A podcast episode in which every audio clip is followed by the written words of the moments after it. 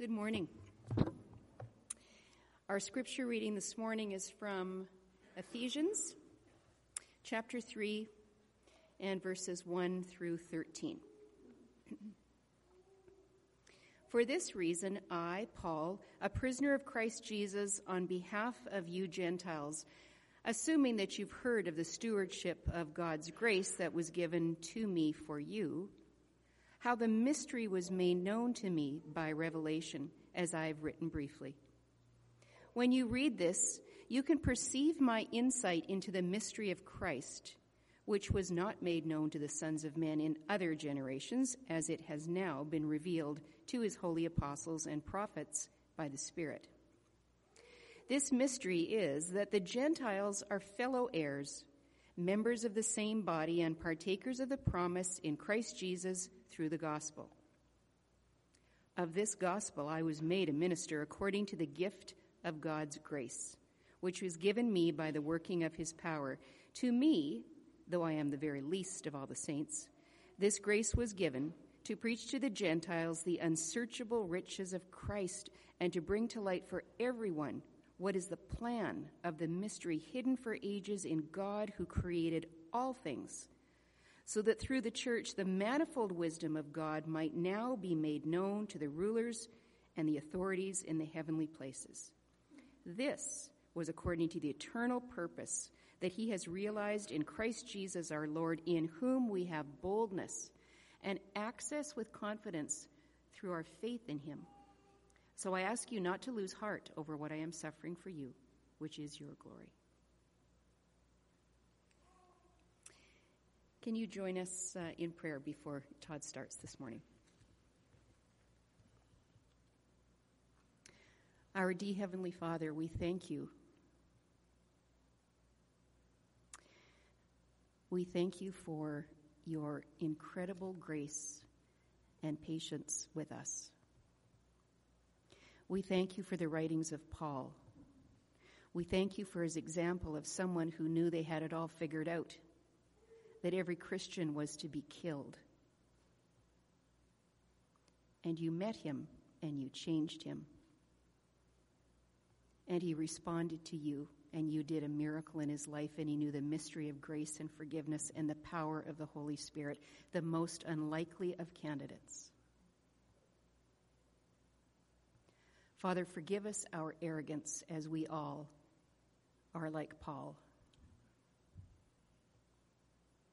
We think we know, we seek to speak, we make our decisions, and then we wait for you to do it.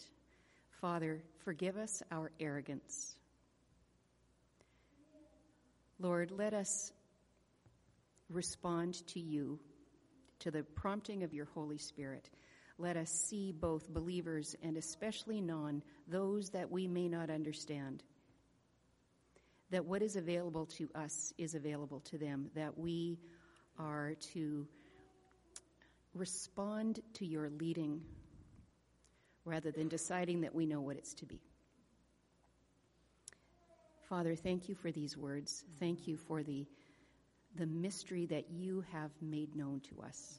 Thank you, Father, that your time is your time. Give us, uh, through your Holy Spirit, the grace to be patient, to recognize that you are in control. And for these words this morning, we thank you. Amen. Amen. Thank you.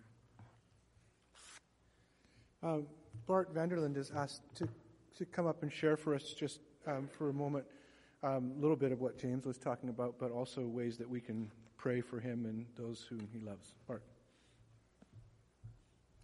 Thanks. I hadn't uh, planned on doing this, but uh, James threw it out there. So rather than a- answer questions to many people, I just want to thank God for uh, something that's happened in my life and praise Him for it. You know, one of the most uh, painful things we can live through is broken relationships, especially in our family. I may fall apart a bit here, but such has been the case with my sister for the past eight or nine years since my mother died, and that's been an extremely difficult time. And I've I've prayed and waited patiently for our relationship to be restored, which it seems now has been. As I met with her yesterday, and it was good. I'm really grateful for that. Uh, that's about it for that. The other thing that's really heavy on my heart is a friend of mine who some of you might know, David Foster, who is the original, um, um, the founder of, of the Harvest Project, who has led countless people to the Lord and has, in recent years, for whatever reason, suffered all kinds of physical problems and uh, emotional problems, and poverty, and is living a really difficult existence. And um, he's had to move from place to place to place, and that's happening again the end of this month. And if anybody knows of any place where a guy who does nothing but try and pray for people and help them and has so many uh, health problems, it's just really uh, a big concern in my heart. I figure if I don't say something to somebody who might know, you know, what's the harm in trying? Pray for David Foster. If you want to know any more, if you want to help, financially or otherwise, or if you know where, where there might be a place he could live, please come and talk to me. Thank you. Let's pray now for David and, and also praise for this reconciliation. Hello to Heather Beveridge, also great to see you here this morning. Let's pray. So, Father, we come before you right now, and Bart clearly knows more than most or all of us do here for the concerns for his friend David. And we would ask, Heavenly Father, for your guidance, that you would go ahead in this situation. We pray against despair and darkness. We pray against um, any work of the evil one that would uh, seek to diminish life. And we pray for your favor, that a, a place would be found and uh, that he would be healed from these ailments that he faces and that he would be able to continue in the work of witnessing to your love. And so we thank you, Heavenly Father. Uh, we pray also over the situation with Bart and his sister. Um, what a beautiful picture, even of some of the things that we'll speak about this morning. Uh, not that the minister needs to kind of make them about what the sermon's about, but uh, this picture of reconciliation and redemption. And we believe that, Lord Jesus Christ, in you there is full and total and complete redemption. Uh, much of it we will know in this lifetime, some we will not. But we want to, as a community, say thank you on Bart's behalf for this restored relationship, and we pray for its blessing. We thank you, Heavenly Father. You are so good to us and to all. We pray that you would continue to show us how to bear witness to your unconditional love for all. In Christ Jesus, we thank you in Jesus' own name. Amen. Thanks, Bart, so much. So you're on a hike. So those of you who are unable to hike or haven't gone, whoops, turn my flashlight on, my mistake, or haven't gone hiking for some time, you can imagine this. Well, you all have to imagine it because none of us are hiking right now. But uh, I think most of us can can enter into this kind of metaphor. We're heading up a mountain, and uh, for me, of course, I picture it riding my bike up. Like you can't do it at this time of year because it's too snowy. But once the snow clears a little bit, you then then cyclists start. Most cyclists don't do this often. I don't do it often. Kim Whaley once rode up um, Seymour in January. Um, it was a year that wasn't like cold like this.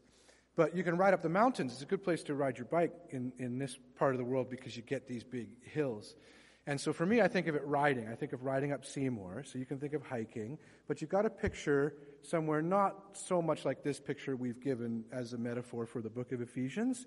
But remember, we're on, uh, we're on a climb here in Ephesians. And next week, it's so appropriate. Didn't, we didn't plan it this way, but Valentine's is coming up before next Sunday, right? And we are going to reach this peak, which is talking about the love of God. So right now, you're like you know, past halfway up, let's say two thirds of the way up, you still haven't had any clearing really. But I know on Seymour, when you're riding up or when you're driving up, and you get towards one of those switchbacks near the top, um, maybe only two thirds of the way up, and then you can see a clearing. And so, you, but it's not the whole expanse. It's not like a 360 view or anything like that, or even close to it. It's just like a little window through the trees that all of a sudden you realize, oh, I'm up pretty high. And you get a sense of what it's going to look like when you reach the peak. But of course, those of you who've done any hiking to these beautiful vistas know that those window views that you get on the way up, though they are remarkable, they don't compare at all to the peak. And sometimes you don't quite want to look. Because if you look, you feel like it might spoil the real view when you get to the top. If you were to look at that point and have something of a revelation, you might do something wrong. You might kind of say, Oh, I know just what it's going to look like then, and I know kind of the whole scene.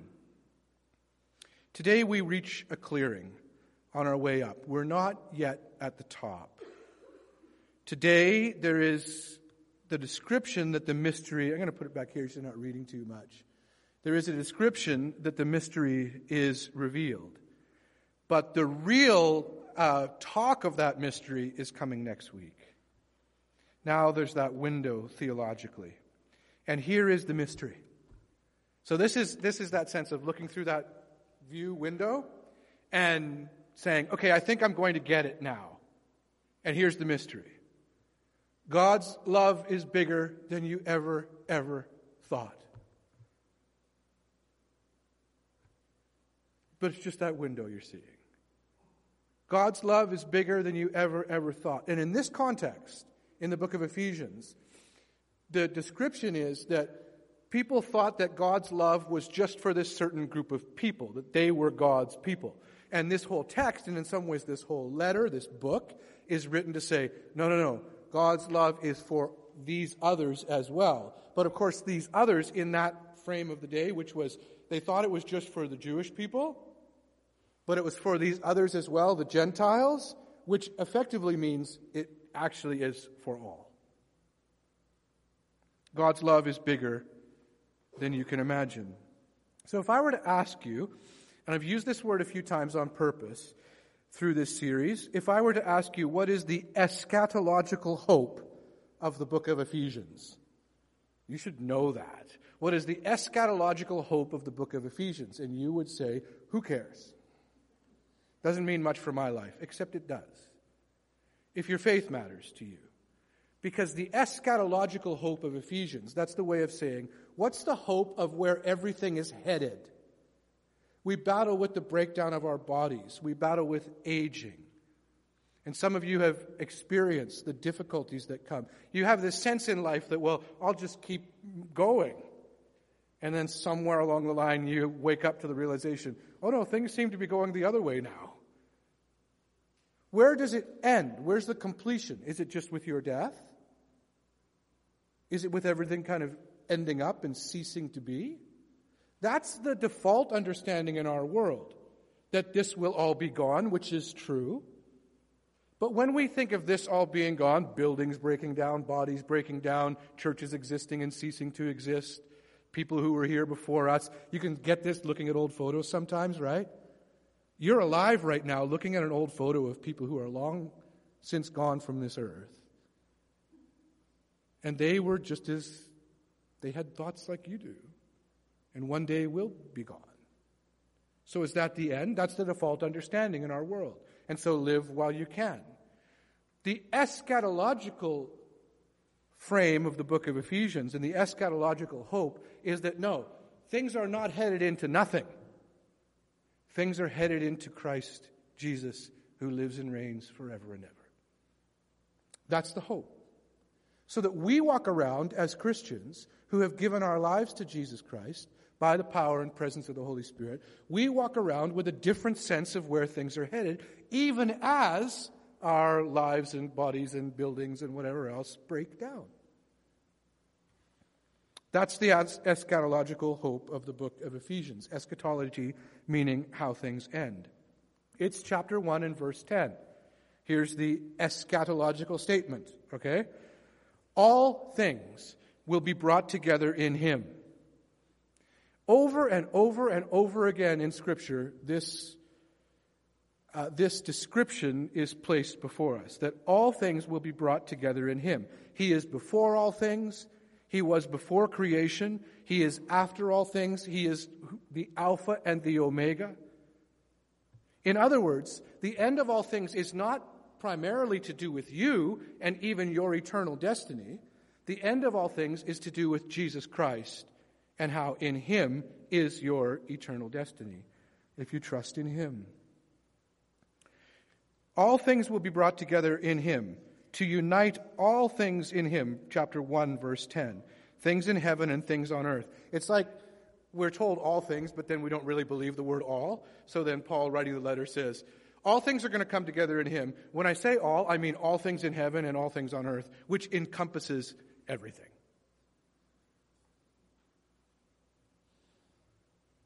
All things are under his feet. This is the power at work in those who believe. In other words, when you give your life to Christ, when you trust in this hope, when you trust in what he's done for you and for all others, that same power that is at work in the resurrection of Jesus Christ is at work in you. What's it at work in you for? So you can have a nice house and all these blessings and all these wonderful things. Not really. You might get those things, you might have those things, but this power is at work in you so that others could see the same hope. That's it. You long for people in your lives to know the love of Jesus Christ.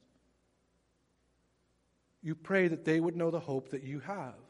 Always be prepared to give a reason for the hope that you have to other people. So, this power is at work in those who believe, those who have seen this, and this is salvation. Saved from ourselves, from thinking that we are the end of things, saved from our sin and in the end, all things will be under his feet. And he is above all things.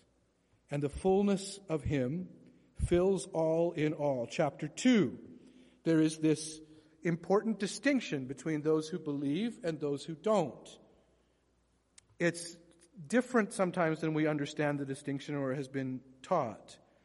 You were dead and you have been made alive by God's love in Christ. This is not of your own doing. In other words, God loved you so much that though you were dead, He made you alive. He loves everybody with that same kind of love. So, what's the difference between you and them? Well, the difference is by the Holy Spirit, we would say, you've seen this. You've given your life and your will to this. And then, toward the end of chapter 2, you are one then with others, with those who also believe. God has broken down that wall, though, between, in this case, Jew and Gentile. But God is in the wall breaking business.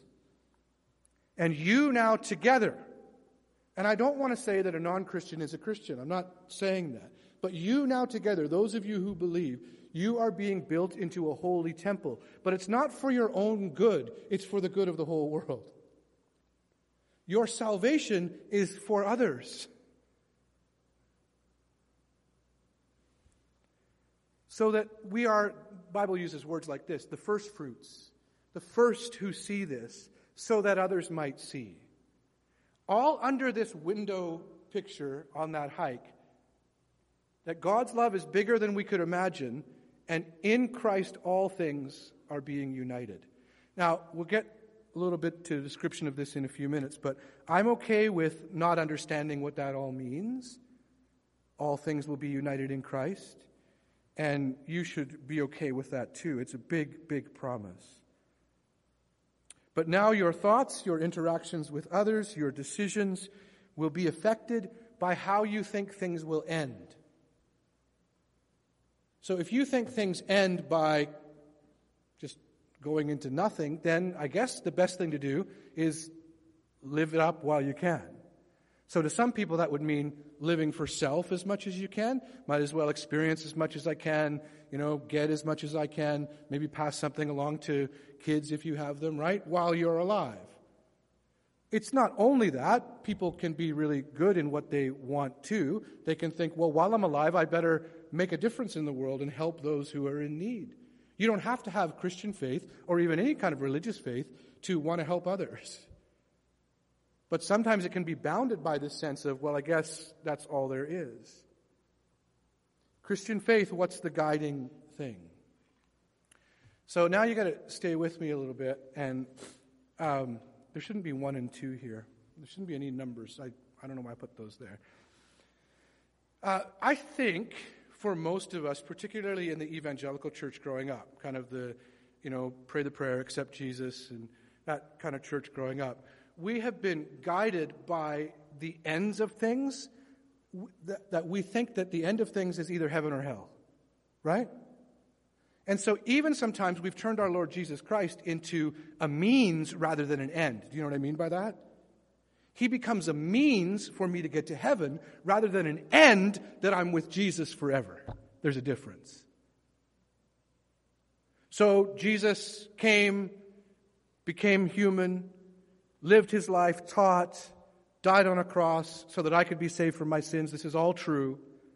But if it's a means to an end, I don't really need him anymore once I've accepted his salvation and his love because now I'm forgiven and I get to go to heaven. And now, none of you could explain, I couldn't either, so it's okay, could explain either one of these two things really well and say, I fully understand these. Either heaven and hell or all things are united in him. But for much of my Christian understanding, I wrestled a little bit with the thought that, well, if it's just heaven and hell, be honest here, if it's just heaven and hell and most people go to hell, it's kind of a failure, isn't it? Now, I don't know, most of you would be a little bit more, um, maybe a little less bold than if you had, you know, number of non-Christian people or then then you're a little less bold than to think that you get to decide who's in and who's out, who goes to heaven and who goes to hell. So you've got your category. Well, you, if you accepted Jesus or not, if you haven't, then you're not in. And so let's go down the line. And if our friends came in here who don't believe this faith, we'd go, nope, he- heaven, yes, heaven, yes, hell, uh, nope, you're hell, you're. I mean, most of us wouldn't want to do that, right? What it means is that while this has been part of our understanding, and in many ways helpfully so, we're not really wholly committed that this is the description of how things finally end.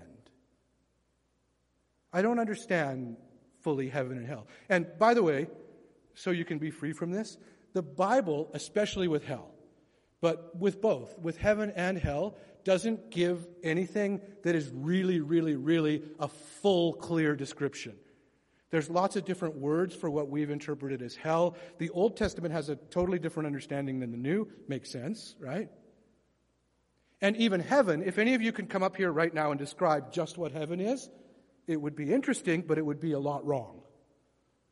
As my description would be.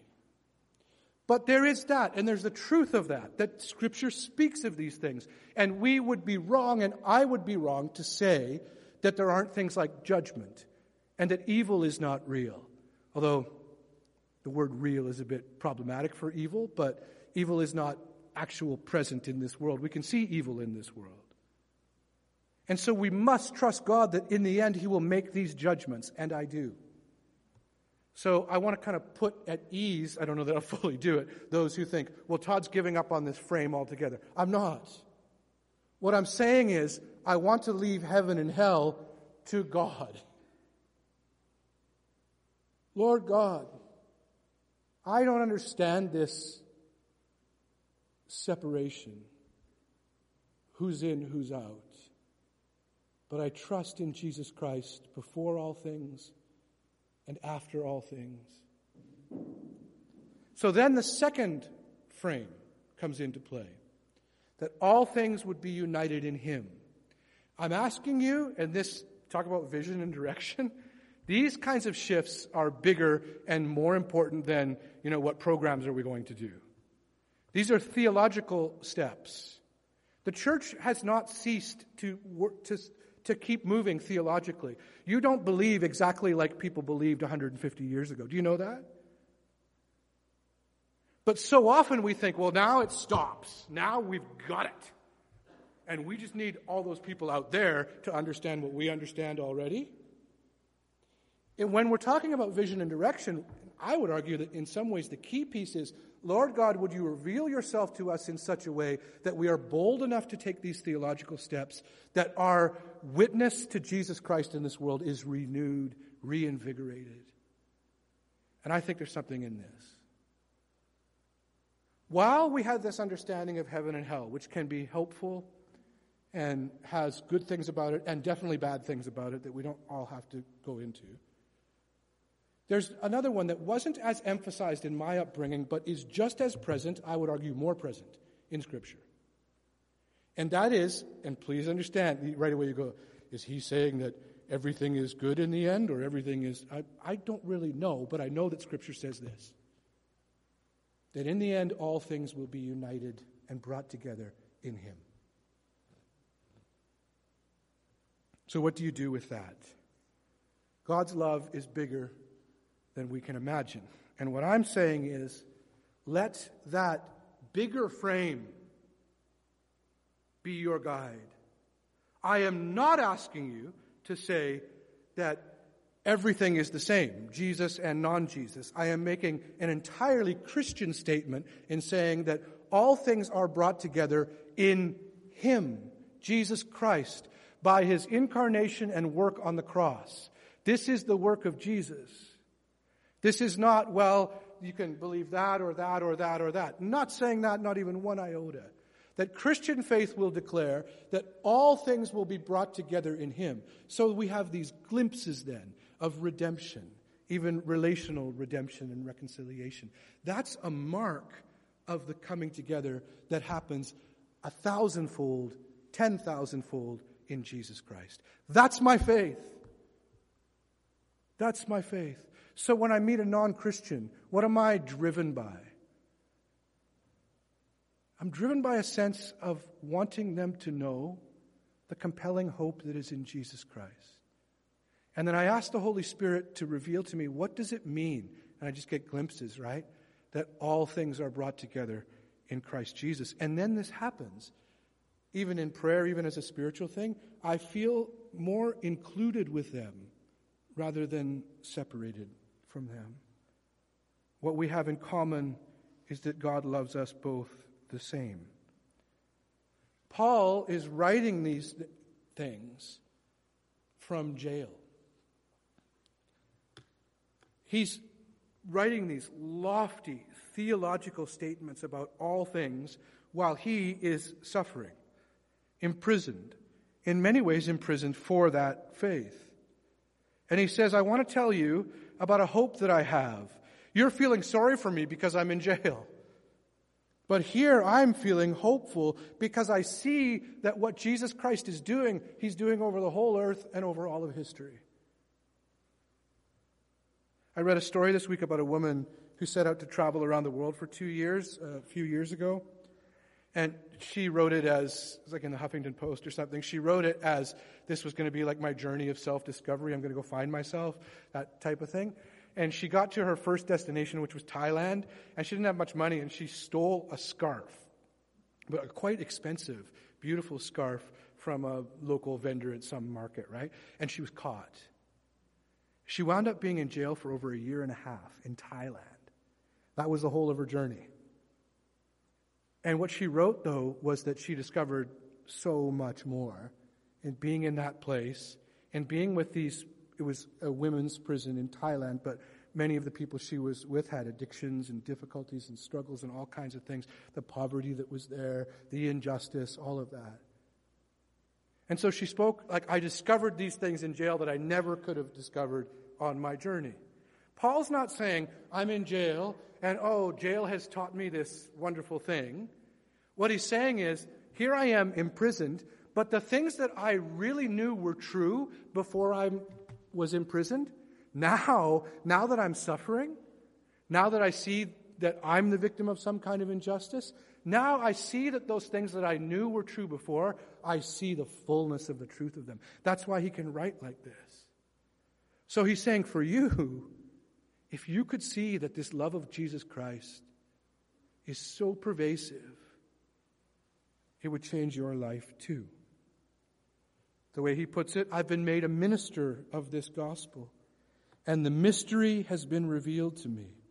It's been revealed. He did not figure it out. He did not, as Anne prayed, he was done with the figuring out part of his life. The figuring out part of his life was when he was called Saul and he was killing Christians. Now he's saying, this has been revealed to me. I've received it. And I've been made a minister of it. And my life now is to be an apostle for this message in the world, a message to all, to the Gentiles. 1 Corinthians 4, verse 7, this was one of St. Augustine's favorite verses, saying that, What do you have that you haven't received? Anything true or spiritual, good, lasting, eternal in this world, you have received. So if you've received it, then how can you boast? That's the first thing. But secondly, this one is, we might not boast that much, but in our religious understanding, we sometimes do this second thing. If you've received it, then how on earth can you exclude others? You didn't do anything to get it. It was given. Now, this is going to bring up some challenges for how we come to faith what our part is because we have a part. We receive, we receive, we respond, we acknowledge, right? But even that acknowledgement of what God has done for me is not the thing that makes that most effective. If, if I say that it's what I have done that has made my salvation real, then who's the key agent in my salvation? Me. So somehow this is, remains mystery. But I am called to respond, to receive, to acknowledge. And when that happens, then I can know the power of the Holy Spirit in my life in such a way that I can see this. So we can gather for this little memorial funeral we had here yesterday, which was terribly sad. It was for Caroline, who came here. Caroline Basic, who came here a few times. Most recent time was a few weeks before Christmas. Sat up here. Knew Caroline Liggett um, and some others at the church had, uh, years ago, had children in the preschool here.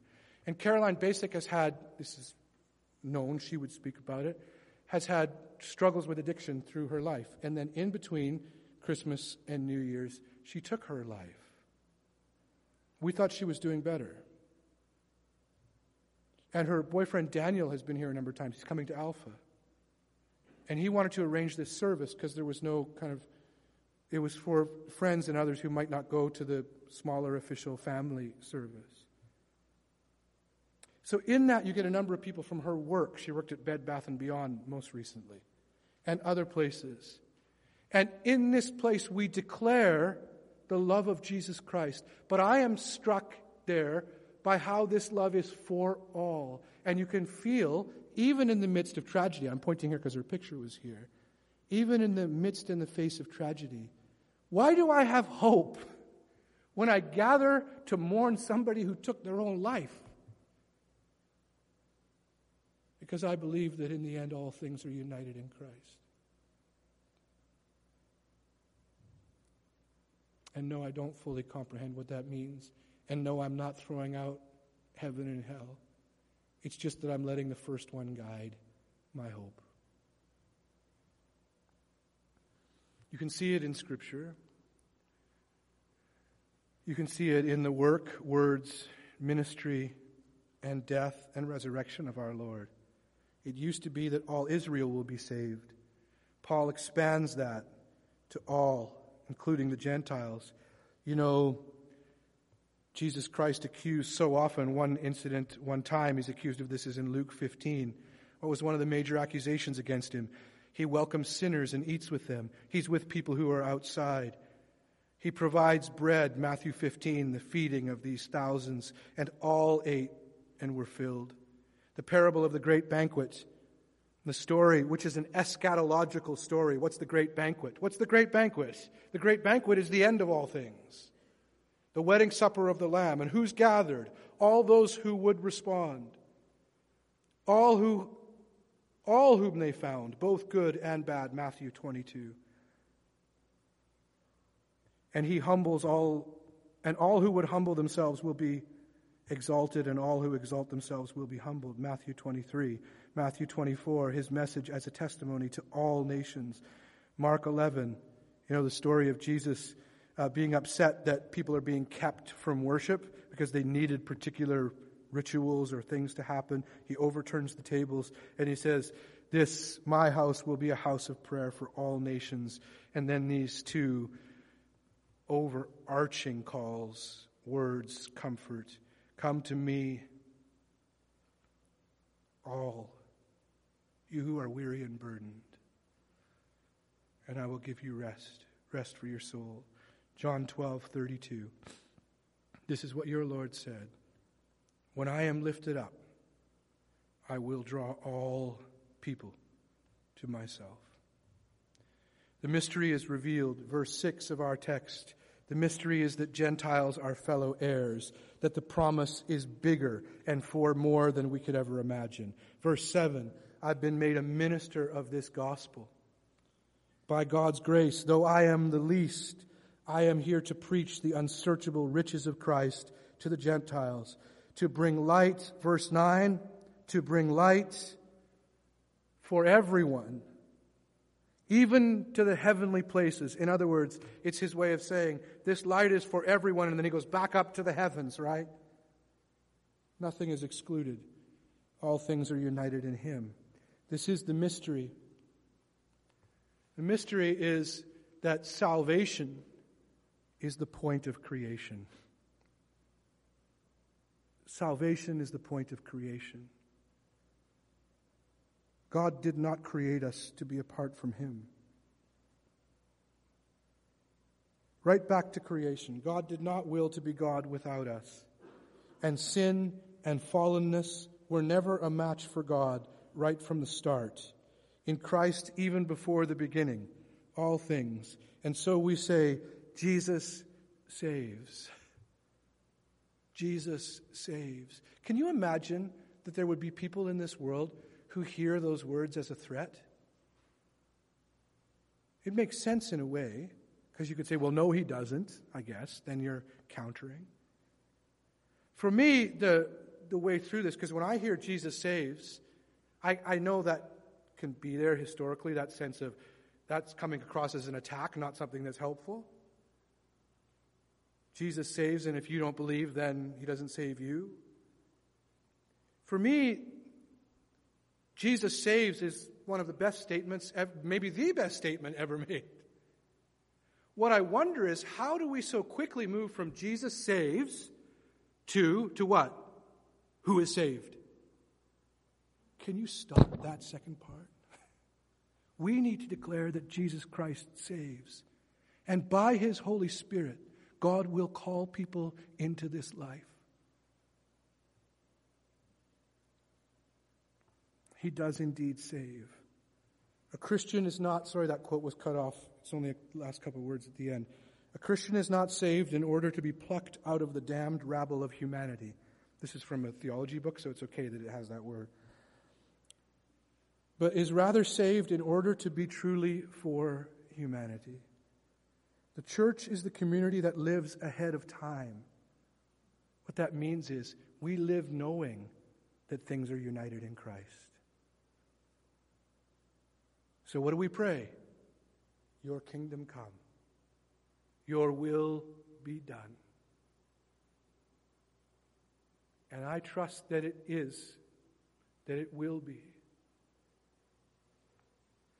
Salvation is not so much, here's the most controversial quote, again from a book, so anyway.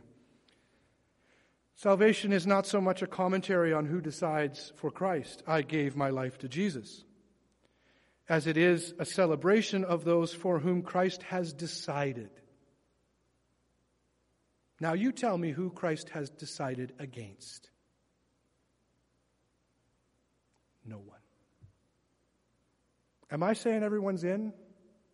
I'm not making a statement on in and out. What I'm making a statement on is the universal love of our Lord Jesus Christ. This is what must guide us as we look to what's coming next for how we speak to family and friends. People sometimes feel that we're talking about this faith in a threatening way when we're not even. In this commentary I was reading this week, it talked about and mentioned that salvation, here's a way to help you. You have to think of salvation not as a place or a state, right? You know, one day we're going to be in this place. What salvation is in Scripture is with Godness. You are completely and fully with God. Now, how does that happen? That happens by the work of Jesus Christ. I trust in that, and then I know the fullness of what that means. There's a lot of other stuff I don't understand, and I'm getting way more uh, comfortable with saying I don't understand. Actually, there's a little shift too that I'm getting a little more upset at people who say they do and then carry this model that just seems like bad news, not good news. I don't understand, but I know Scripture says this that in the end, salvation is with Godness. We just sang about it in Oh, the deep, deep love of Jesus. Oh, the deep, deep love of Jesus. Tis a heaven of heavens to me. What is heaven like? I don't know.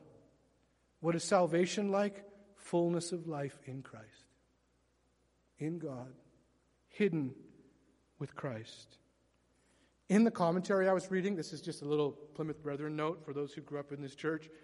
For some reason, in the Plymouth Brethren, that's the history of this church, Plymouth Brethren, in the background. Uh, and I owe a great, great deal to that. So I'm not, this isn't to hack, but it's to say an interesting comment. That the, the commentator, for some reason, in brackets, noted and said, this idea of God's love for all counters some theological principles that we've looked at through history, including those of the Plymouth Brethren and John Nelson Darby. Anyway, it was interesting. In other words, what he's saying is this is not the way that some have understood.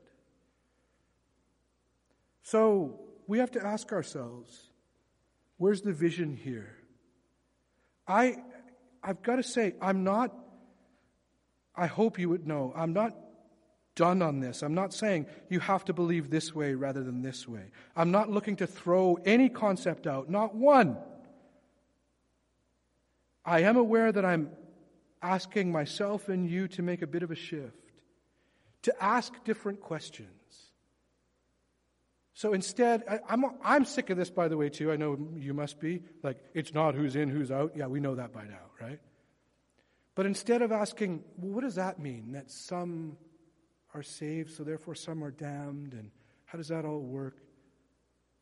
Maybe ask, what does it mean when Scripture says, not taught, when Scripture says, all things will be united in Him? Doesn't mean you throw out the other questions, it just means you ask the bigger one first. We can work together on this. In the meantime, in the meantime, we go back to that word eschaton. Uh, was there very quickly. Watch how quick it goes by. Eschaton. Um, here's the truth, and it's what people are living with as a burden. If the eschaton of your life, the completion, is you, it's the worst burden you can ever imagine. Because no matter how well you succeed in this life or how much you fail in the measures of this world, you're faced with this existential struggle. Your very existence, existential. Is this it? Because if this is it, and you're doing well in the eyes of the world, and then you have the mind and spirit to ask, this is it? Oh, I feel so hopeless then. Or you can feel hopeless if you haven't made it by the measures of this world. Christian faith says you are not the eschaton. Now, please hear this. I'm not making an eternal, you know, your eternal well being statement. But I'm saying when you go bigger, higher, like from you and your life and your eternal destiny, to Jesus Christ, who I think you would agree is higher and bigger than you, even your salvation, your personal individual salvation, is not the eschaton. So, Lord Jesus Christ, what does it mean that I can put my faith in you, that you save me from my sins, but you call me somehow in my least of these, my weakness? You call me to live out this love so that others would see. I long for that. In many ways, Lord, I have not done that well, and it's my heartache. but I will declare from here only that which I know and feel to be true. And that is that this faith is hopeful. Hopeful even for those right now who don't see it. Come, Holy Spirit, redeem my words and where I am wrong in what I say. Show me and us, Lord God, how to ask the questions of those difficult things heaven and hell, goodness and badness. Your judgment. But help us to see in the end that your judgment is on the cross. And help us to see that Jesus Christ is the end of all things. He is before all things, and in him all things hold together. He is not merely a means to an end, He is the end itself. And you can know Him. You can know Jesus Christ by the power of the Holy Spirit. You simply say, Dear God, let me know Jesus Christ. You will get to repentance of sin. All of those things. Dear God, let me know what it means to give my life to Jesus Christ my Lord, the only one who would ever be worthy of being called Lord. Come, Holy Spirit, and guide us in this. Show us a new day as a church how to speak this faith in this world so that others would see. And then in my notes, and for those who've been around Sutherland for a number of years, you can picture it right now. Can you picture the old building? The old building doesn't seem like such a bad building now, does it? Remember that old sanctuary? The wooden slats? I've said this before from the front. And those words calling us back that in all things he might have the preeminence. Come, Holy Spirit. Amen.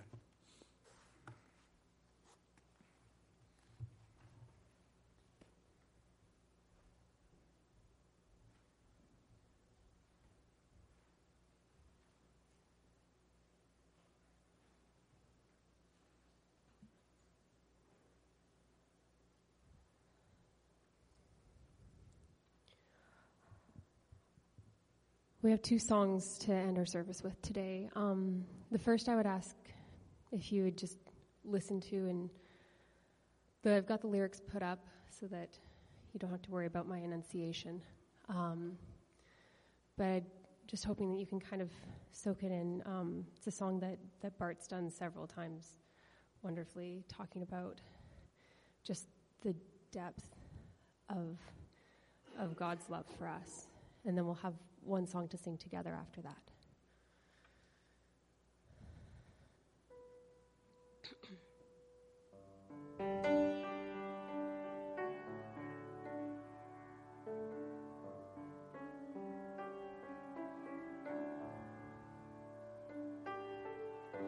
Can't be bought or sold or fate. That kind of love it always gives itself away. That kind of love, wiser than wisest sage. Its innocence makes me ashamed till I'm not sure that I can take that kind of love.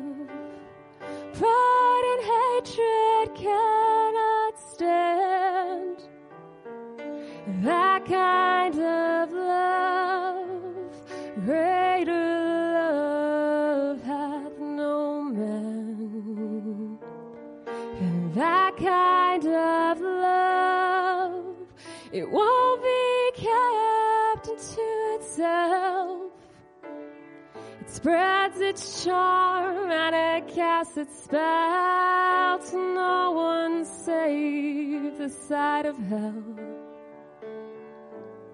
From that kind of love, I've rejected and ignored, held in chains behind closed doors, stuff of legend and of song, and deep down everybody longs for that kind of love. Oh, that kind of love. Some people never know that kind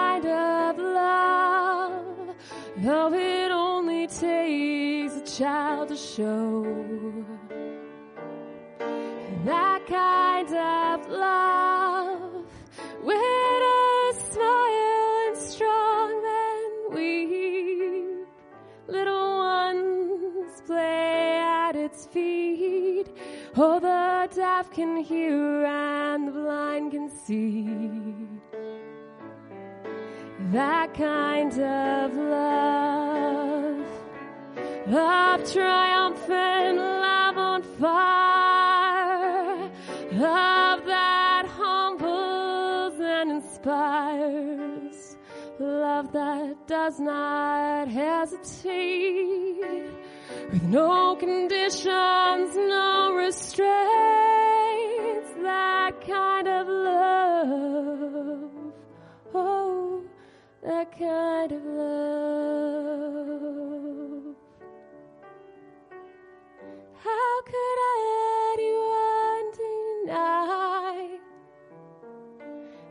Kind of love, knowing every heart is measured by that kind of love? Even stars fall from the sky.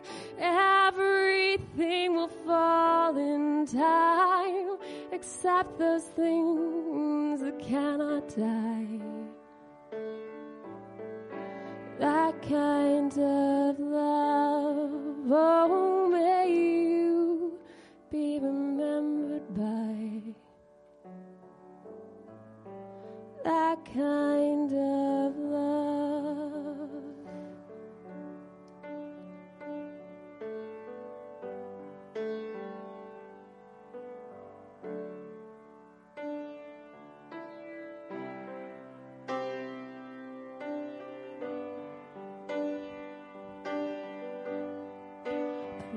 is gracious and compassionate, slow to anger and rich in love. The Lord is gracious and compassionate,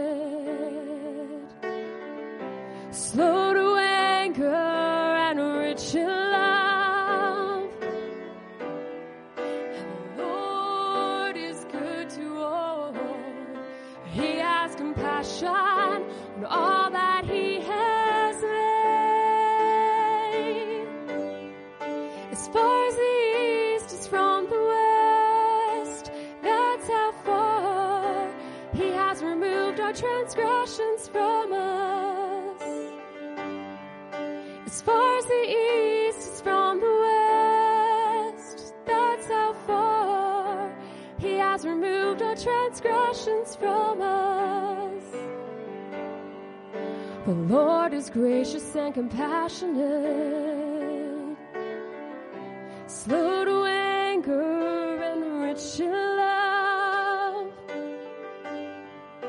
The Lord is gracious and compassionate, slow to anger and rich in love.